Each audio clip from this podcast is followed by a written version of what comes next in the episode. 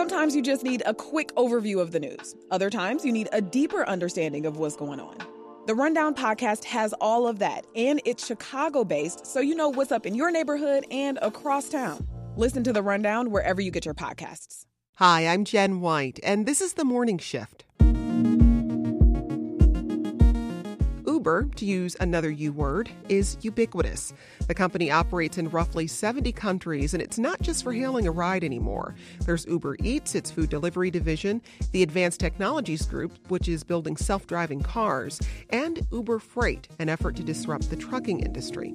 Mayor Lori Lightfoot announced yesterday that that last division, Uber Freight, will now be headquartered in Chicago's Old Main Post Office on West Van Buren Street.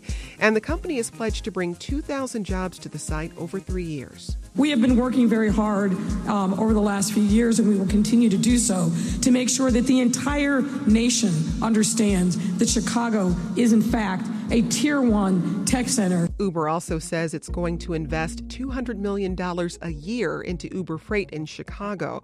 But it comes on the heels of news about the company that raised some eyebrows. Uber stock sank this morning after the ride sharing company posted a $5.2 billion quarterly loss. 5 billion in three months. The company is reporting its largest loss ever and its slowest quarter for revenue growth ever. The $5.2 billion loss was just a month ago. So is this a company in crisis or one poised for success? Joining me now is Mike Isaac, technology reporter for the New York Times and author of the new book out last week titled Super Pumped The Battle for Uber. Mike, welcome to the morning shift. Hey, thanks for having me. So, help us understand how is it that last month Uber loses $5.2 billion, which, for comparison, is about half the size of the city of Chicago's annual budget. And then this week, Uber is all smiles, you know, announcing it's rolling out a big time expansion in our city. it's it's totally counterintuitive and this company it's funny this company has never in its history over the past 10 years been really a profitable company except for you know some balance sheet trickery. But essentially what they're doing is they have to show investors on wall street that they're able to grow over time because 10 years ago ride hailing was sort of a new advent but now we're in this period where uh, you you know ride hailing is pretty much taken over most of the major cities. You can find it in countries across the world. And so Uber needs to show look, we, we are more than just a ride hailing commoditized service. We can offer other things like food delivery or you know bikes and scooters or in, in this case trucking and freight management. And so uh, they're expanding rapidly into these other areas, but as you can see, as we saw in their earnings report the other week, that's costing them quite a bit of cash upfront for them to invest in their future business. How sustainable is the type of growth you're describing? And do you think Chicago has anything to worry about in locking Uber in as a, I mean, it's a 10 year tenant on this massive space? Yeah, no, it's it's a good question because right now they're in this period where Wall Street is not loving the continuous negative quarterly earnings reports and this idea that um, this idea is taking hold that can Uber ever be profitable? Is this a company that can actually make money, uh, or is it just burning cash a lot? And so, what we have to watch is how dedicated to the, they are to these future lines of business. You know, are they going to keep burning money on their food delivery business? Are they going to stick with Uber Freight uh, for the long haul? So far they've indicated look you just need to give us some space. You need to let us sort of prove out our thesis that we are what they like to say the amazon of transportation and we'll do that. So there's no indication right now that they're going to stop anytime soon but you know we have to keep an eye on it. I want you to explain the company's financial situation a bit more because you said they need hmm. to show to investors um, the fact that they can grow. But I would assume those investors also want to see that they can be profitable. Uh, the company just went public on the New York Stock Exchange earlier this year. It's valued at around $55 billion. Help us understand on the range of, you know, from failure to successful, where does this company fall right now? Here's the sort of issue. I would say 10 years ago, um, when tech companies were just sort of really going public in a much larger way over the past 10 to 20 years. Um, you saw Google, Facebook IPOs, um, Twitter as well. I would say the markets had more appetite for tech companies, even if they didn't turn a profit right away, just because the idea was look, if we can spend a lot of money to grow uh, our user base as wide as possible, eventually we can sort of flip the switch and turn the money machine on and, and get to a, a sense of profitability. Now, the big difference is those were largely internet businesses, whereas Uber makes contact in the real world, and there's many more points of overhead that they have to deal with, like you know paying drivers uh, up to 30% of every fare. Uh, not to mention, you know, the, they have a um, a research center for autonomous vehicle research and self-driving cars that's burning up enormous amounts of money and their food delivery business basically is has them subsidizing each uh, different delivery in every market that they're in so their continued thesis is you got to spend money to make money and we are spending a heck of a lot of money but um, i think we're in a real different time where where uh, public market investors are are just valuing top line, uh, this sort of user growth, much less than they are the ability to turn a profit. Well, as we mentioned, Uber has really developed into a, a full on transportation company. And yeah, of course, you can hail a ride. But this development in Chicago is all about Uber Freight. Tell us a little bit more about that division.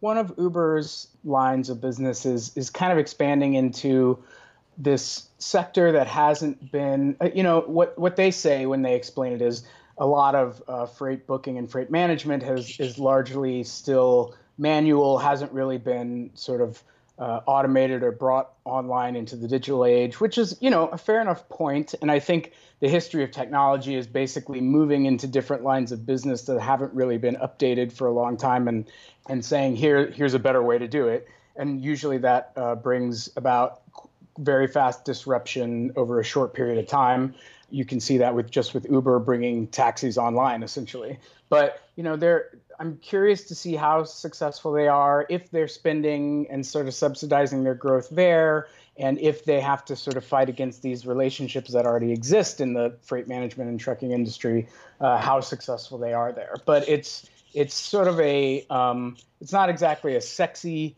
area of, of um, growth for them, but it it seems to at least make some sort of sense in terms of um, a place that's been not largely tapped by uh, digital digital markets.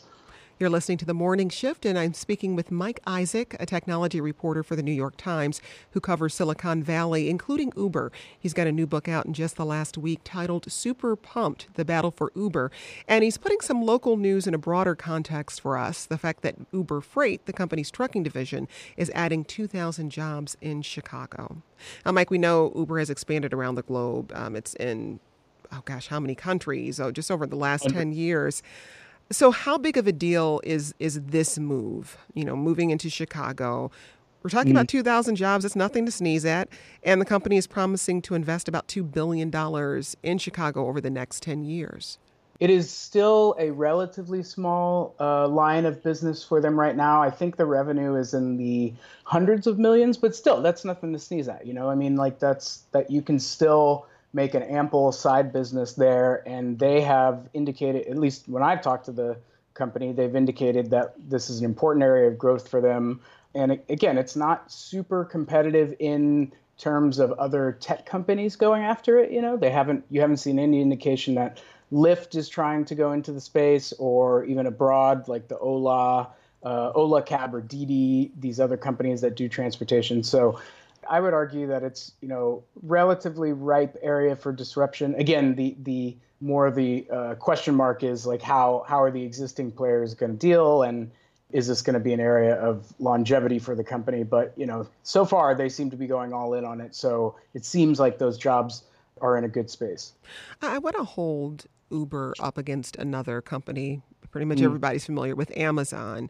Mm. Um, again, this is a company that was not profitable uh, in, in the beginning. They lost billions. But of course, now look at Amazon, right? And yeah. they've moved into selling just about everything. They started off selling books, but now, you know, they're known as the everything store. So mm. is Uber on a similar, potentially on a a similar track where, you know, say in 10 or 15 years, we might not be talking about them as a ride hailing business at all? Mm, no, I mean, you're exactly right. Like, this is the when they were on their um, what's called a road show in the run up to their uh, IPO a few months ago, the, one of the biggest uh, selling points for Dara Khosrowshahi, the CEO of the company, is the idea that Uber is a platform, uh, not just a ride-hailing company. And that's sort of a tired and trite uh, uh, story in the Valley because every in Silicon Valley where I live, which because everyone is just wants to convince you that they're more than they are. but uh, Uber, from the beginning, you know, the, the original CEO, Travis Kalanick, who was uh, forced out of the company, uh, his his whole vision for Uber was we are going to be the mode of transportation for every everyone and everything on the planet eventually. So where Amazon ships packages and delivers food and all these things, Uber saw itself as that version, but for the entire world and the advantage they had was this sort of huge labor force they built up on their network. Um, it's still TBD on whether they can make that work. Uh, Dara Khosrowshahi has scaled back some of the ambitions in some markets, so we'll, we'll kind of see see how successful they are. But that's that's the story they like to tell, and we'll see if they can actually get there. Well, when it comes to these changes coming to Chicago, a Midwest headquarters for Uber Freight, the promised 2,000 jobs, the promise of I mean hundreds of millions of dollars in investment. What will you what will you be watching? What will you be assessing as this move plays out? One of the key areas for me is just to see how much they're willing to spend on this arm of the business and how much hiring they want to do, and in which which markets uh, beyond Chicago, but as well as how much how important Chicago is uh, for the company. I think it's obviously you know as far as geography is concerned, a very important location in the country and like sort of a routing hub for a lot of different transportation and trucking industry in particular. I would love to know as the business plays out if there is as large of a room for growth as the company thinks there is or you know if they need to ultimately sort of turn around and and change the way they treat it. That's Mike Isaac, technology reporter for the New York Times and author of the new book, Super Pumped The Battle for Uber. Mike, thanks for speaking with us. Hey, thank you so much for having me.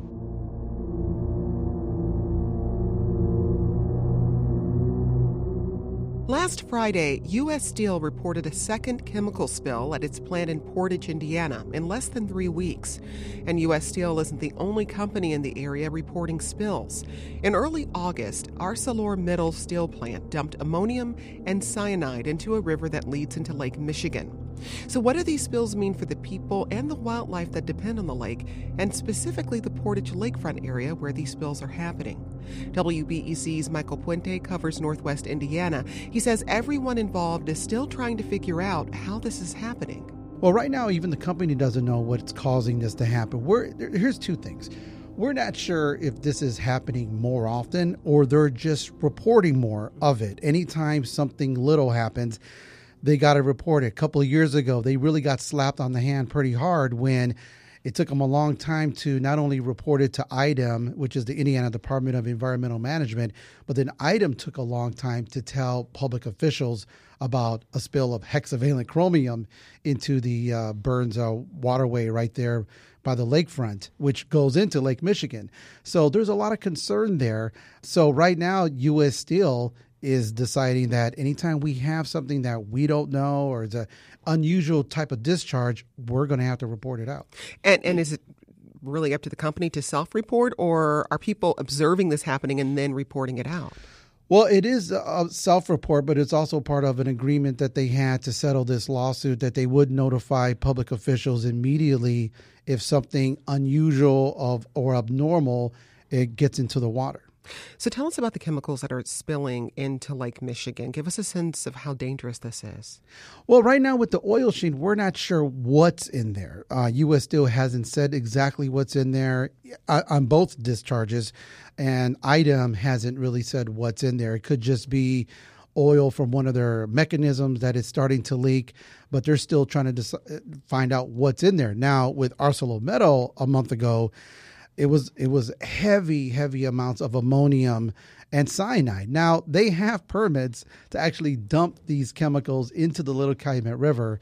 Uh, I think something like 500 pounds daily of ammonia, which seems crazy, but the amounts that they were discharging into the Little Calumet River because of some malfunction really exceeded that to the amount where you know it killed something like 3,000 fish um, and it caused the uh, the Portage Marina to shut down for a little bit, and people stopped uh, swimming in that area. So these are very dangerous chemicals, and people right now are, are, are first of all they're surprised that these chemicals are even allowed to be dumped into any kind of waterway that connects to Lake Michigan, which is our drinking water. But this is an industrial area. Uh, these are jobs. People, you know, make their careers and livings there. So it's always been a double-edged sword when you talk industry in Northwest Indiana. Now, Indiana American Water shut down its Ogden Dunes intake after news of the chemical spills broke Friday. Why mm-hmm. does this matter? Again, it's it's the area's drinking water. Uh, they shut it down, um, and it's right now it hasn't. It's still not online as a as of right now. I just spoke to them yesterday. It wasn't online. They're going to do some more testing. You know, they have to make sure that what people are drinking and using for for food uh, food preparation that it's it's safe and reliable. So they have to shut it down. This is the second time they've had to do this. Uh, they still have another intake near Gary, Indiana but if that one goes down, you're talking about thousands and thousands of people who are going to be left without any kind of water. I, I want to turn back to the ArcelorMittal spill, which was not reported to the public until hundreds of dead fish began floating past boaters. Were they complying with the law? Well, right now, ArcelorMittal said they didn't know that they were having these discharges. Under their permit, they have 24 hours in which they have to tell the state of Indiana what's going on. They'll contend we didn't know for three days. Now, you know, it could still come out that maybe they knew earlier than later, but we don't know that right now. But under their permit, they have 24 hours. Uh, under that, it doesn't seem like they complied. But at the same time, they, they'll say, we just didn't know. So more of that still has to come out. So, dead fish floating in the water. Talk about the short term and possible long term impacts these chemical spills are having on Lake Michigan and its wildlife. Well, short term impact, you know, it's definitely impacting tourism in, in Portage because they have this beautiful lakefront that they want people to go and swim and fish.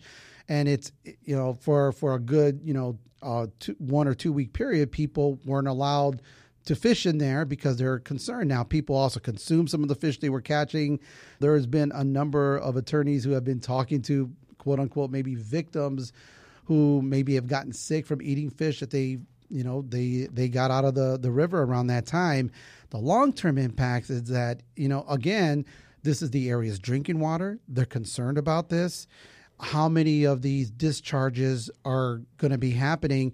you know, one environmentalist that I spoke to says they were they were concerned that if it wasn't for the fish dying, maybe they wouldn't have found out that larger amounts of cyanide and ammonia was actually getting into the river. So that fish kill was, you know, obvious a, a big red flag as to what's going on here. How are public officials responding? Well, they're responding in that uh, early on, especially the mayor of uh, Portage, John Cannon, he really wanted to press the industries, especially ArcelorMittal and IDEM, to let the public officials find out as soon as possible. The public needs to know because they need to know whether they can fish, swim, have activities in that river or in the lake. But they're concerned like anybody else. Uh, this is their drinking water. It, it could have an impact on Lake Michigan. I just spoke to yesterday the uh, a member of the Portage City Council, Sue Lynch, about this situation. This is what she had to say not just a body of water, it's a fresh body of water, which is, you know, there aren't that many left in the world. And also there's a lot of activity that goes on in the water. We have uh, boaters that use it. We have people that um, are in that water a lot. That's uh, Portage City Councilwoman Sue Lynch. According to the Tribune, ArcelorMittal has violated the Clean Water Act during five of the past 12 quarters. And U.S. Steel recently settled a federal lawsuit over its repeated spills of toxic chemicals into Lake Michigan, which led them to have to take some mm-hmm. reporting mm-hmm. um, actions. But what kind of incentive is there for these companies to comply with environmental laws? Well, I got to tell you, Jen, actually, the big incentive with the U.S. Steel uh, settlement and lawsuit was because of the city of Chicago under former Mayor Rahm Emanuel, who put a lot of pressure on U.S. Steel to stop this dumping. Um, he was really concerned about that. Right now, uh, the new mayor hasn't really said too much about this, but you know she's well aware of what's going on. But right now, it's just public pressure being put on the uh, on the companies to not only inform the public, but get behind of what's causing all these discharges. Right now, you know, I've talked to some people in the past. History has shown us that a lot of these companies will just pay the fine and continue on uh, without much penalty or much uh, anything that really harms the actual company.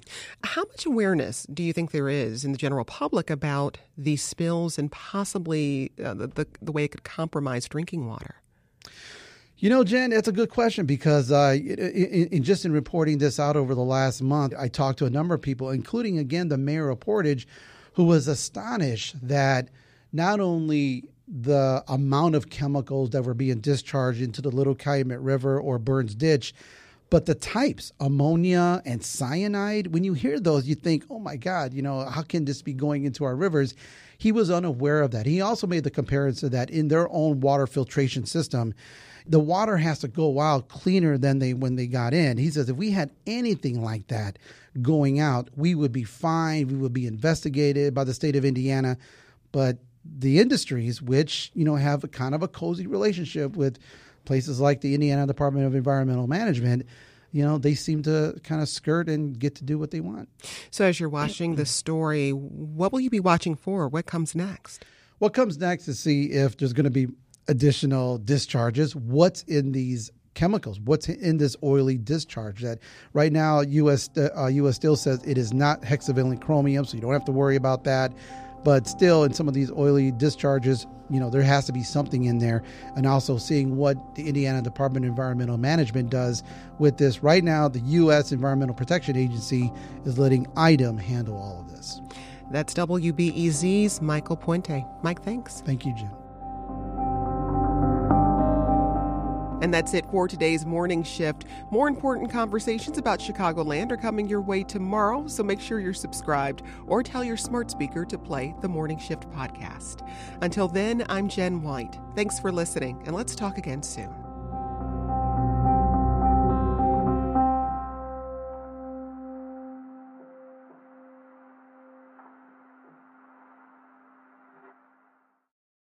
If you need a break from the news, WBEZ's Nerd Out podcast is here for you. Our show is all about delight. We laugh about what's happening in pop culture and feature thoughtful interviews with fascinating people. We even have a monthly book club. Listen to Nerd Out wherever you get your podcasts.